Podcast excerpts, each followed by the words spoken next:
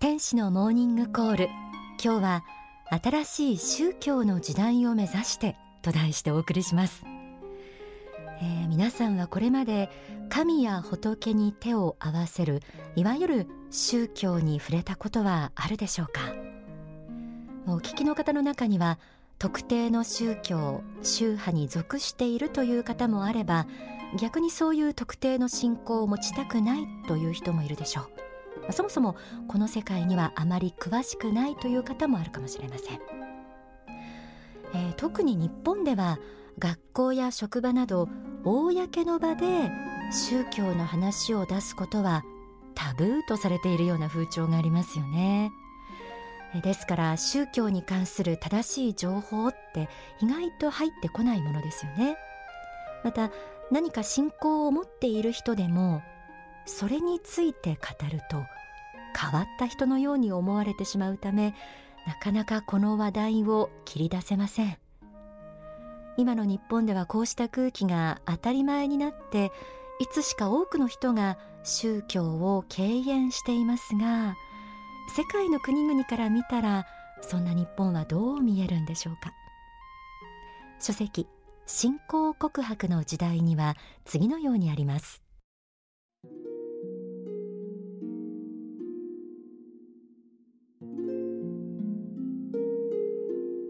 戦後、宗教の評判が悪かったのは、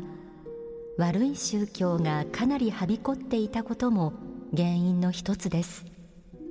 したがって、宗教に対する批判が全て間違っていたとは思いません。しかし、悪い宗教が消えていく中で、そもそも宗教自体が不要であるという考えを持ってはなりません。宗教は発展途上国にも先進国にもあります。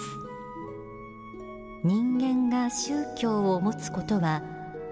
世界の常識です。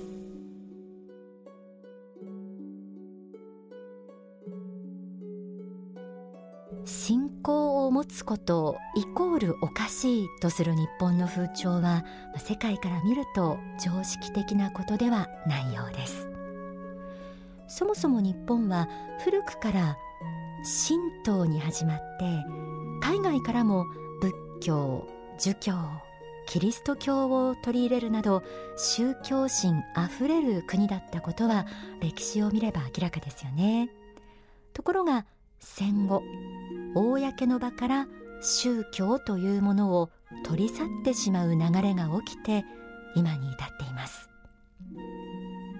でも宗教は本来人間にとってとっても大切なもの。欧米では宗教を信じていない人は人間ではないという扱いを受けることさえあります。それは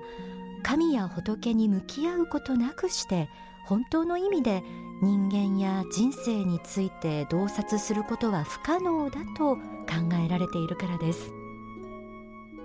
書籍「発展思考」にはこうあります。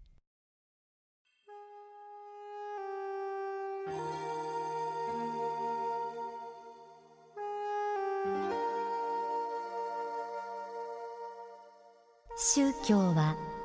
地上で何もかも忘れ果てた人間に、本来の世界、心のふるさととは一体いかなるものであったのか、魂の故郷はどこにあるのかということを教えるものです。つまり宗教は人間の知りたいという根源的な欲求に応えるものなのです。本来の世界、本来の自己の姿を知りたいという思いは当然湧いてくるべきものです。その欲求に奉仕するのが種々の学問であったり、道徳であったり、宗教の教えであったりしたわけです。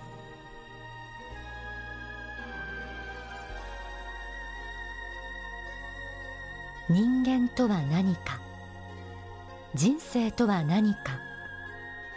人はなぜ生まれ、老い、病に倒れ、死んでゆくのか。この世界の本質とは、宇宙の本質とは。こうした問いへの答えを探していくと、神、仏といった人知を超えた存在に向き合わざるを得ません。宗教に出会うということは、ある意味で人生を深く洞察した証拠とも言えるかもしれません。ただ、宗教というと何か窮屈な教えや戒律によって縛られて、個性や自由を奪われるようなイメージを持つ人もいると思います。また、宗教に頼るのは弱い人間のすること、そう考える人もあるかもしれません。実は私自身もかつて宗教についてよく知らなかった頃は、そう考える一人でした。でも、宗教にもいろいろあります。信仰というものが自分で考える力や個性をなくしてしまうのなら、そんな信仰は持ちたくないなという考えは今でも変わりません。ですが、本物の信仰というのは、人間をそんな狭い世界に閉じ込めるものではありません。今はそう思っています。書籍「繁栄の法」にはこんな一節があります。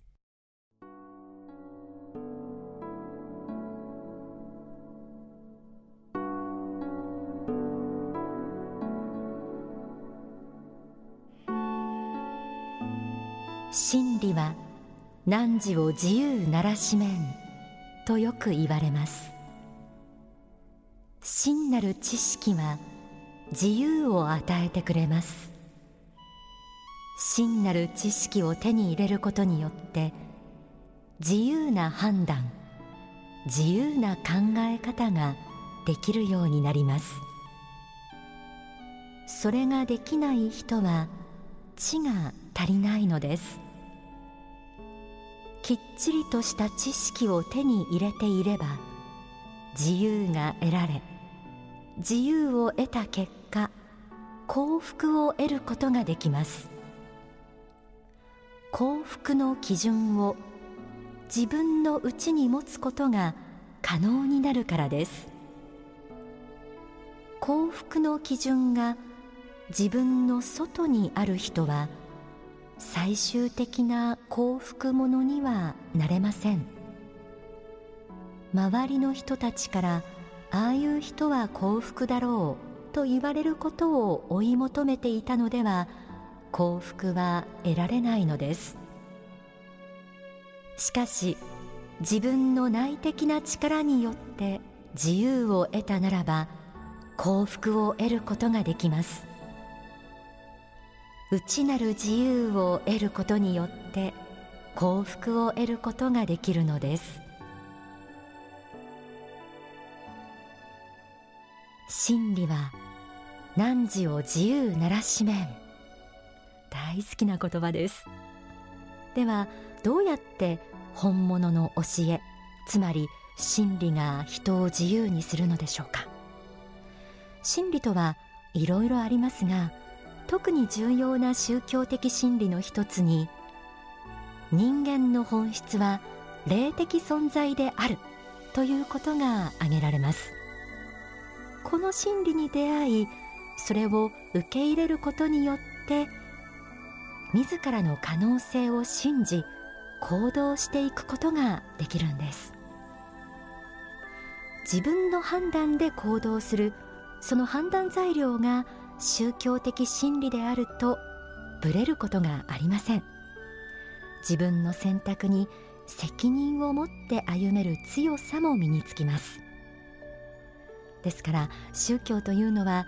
自分をがんじがらめにするものではありません。逆に、自分は神の子であるという確信が、自分は無限の可能性を持っているんだという自己信頼につながって、その無限の可能性の中で自由に生きることができます。そうは言っても、このことを疑ってしまえばそれまでで、いくら説得してもなかなか体験しないと納得してもらえないものであることも事実です。それに宗教や信仰というと、何か狂信、盲信のようなイメージを抱く人もいるでしょう。これも確かにそういう信じ方をする原理主義的な人もいますが、そうではなく、あくまでも信仰というものは自分が主人公となり、自分で判断して自分の幸福を歩むことを支えるものなんです。そして宗教はかつて最先端の学問だった時代もありました。信仰告白の時代にはこうあります。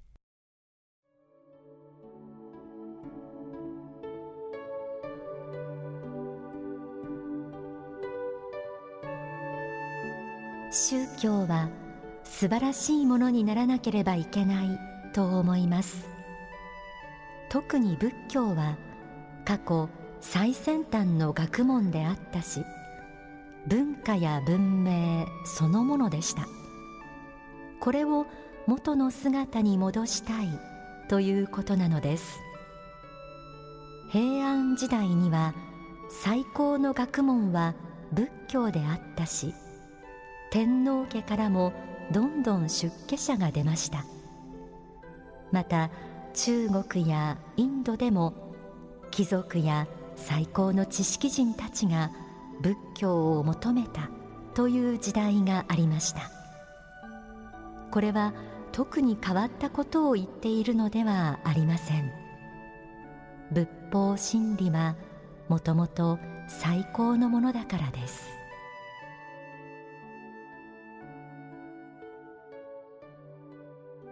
日本だけではなく、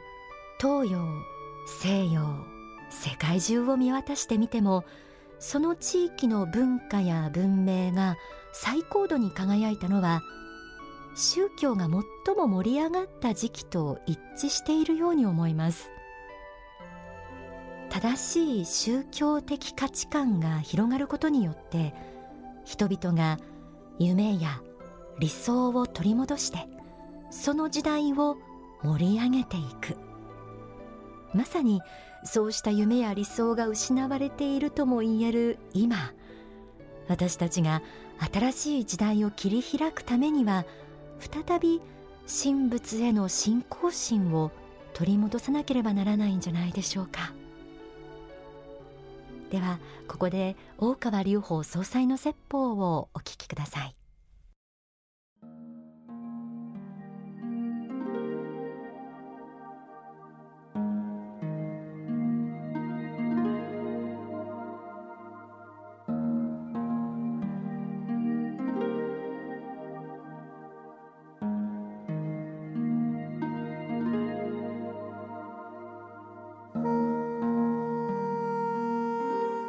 この愛と悟りというふたつの大きな武器を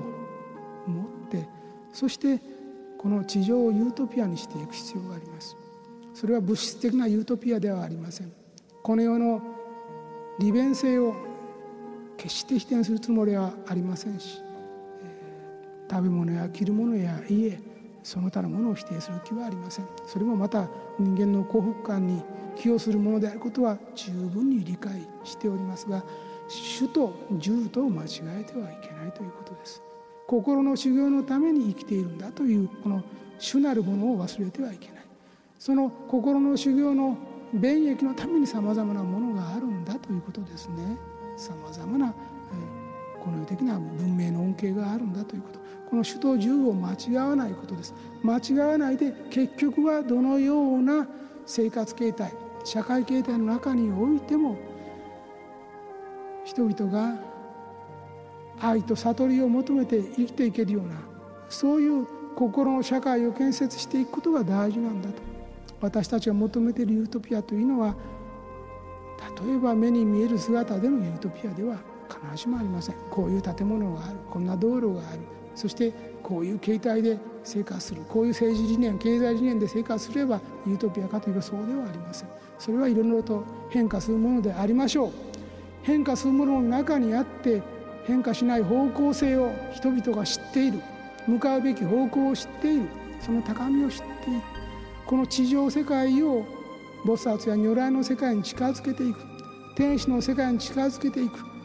この修行のために大勢の人たちが長い長い年月この世において魂修行をしているんです。これが仏の偉大なる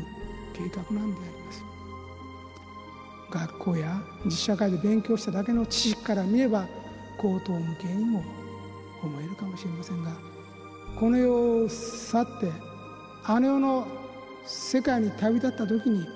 これが ひゃくパーセント 本当であったということを一人残らず知ることになります。それは死んでから分かることであるからその時でいいではないかという方もいるかもしれませんが、一日も早く知っておくことが皆さん一人一人にとって、そして他の人々にとっても良いことであるんです。そしてこの世において共に生きている人々が仮にも地獄と言われるような暗い苦しい世界で何百年も苦しまなくてもいいように助けていきたいもんです。同じように生きているんです。同じ世界を同じような情報を共有しながら生きているのに、なぜか間違いを犯す人がいる。間違いというものは厳然としてあるんです。それを教えてあげ助けてあげる必要があります。あの世の天使の仕事としてもありますけども、やはりこの世においてそれをしてあげるべきだと思います。まだ真理に出会っていない人たちの導きになりますように、真実の世界が開かれ、目の鱗が落ち、そして仏の子として新しい人生が始まりますように、そのように祈らせていただきたいと思います。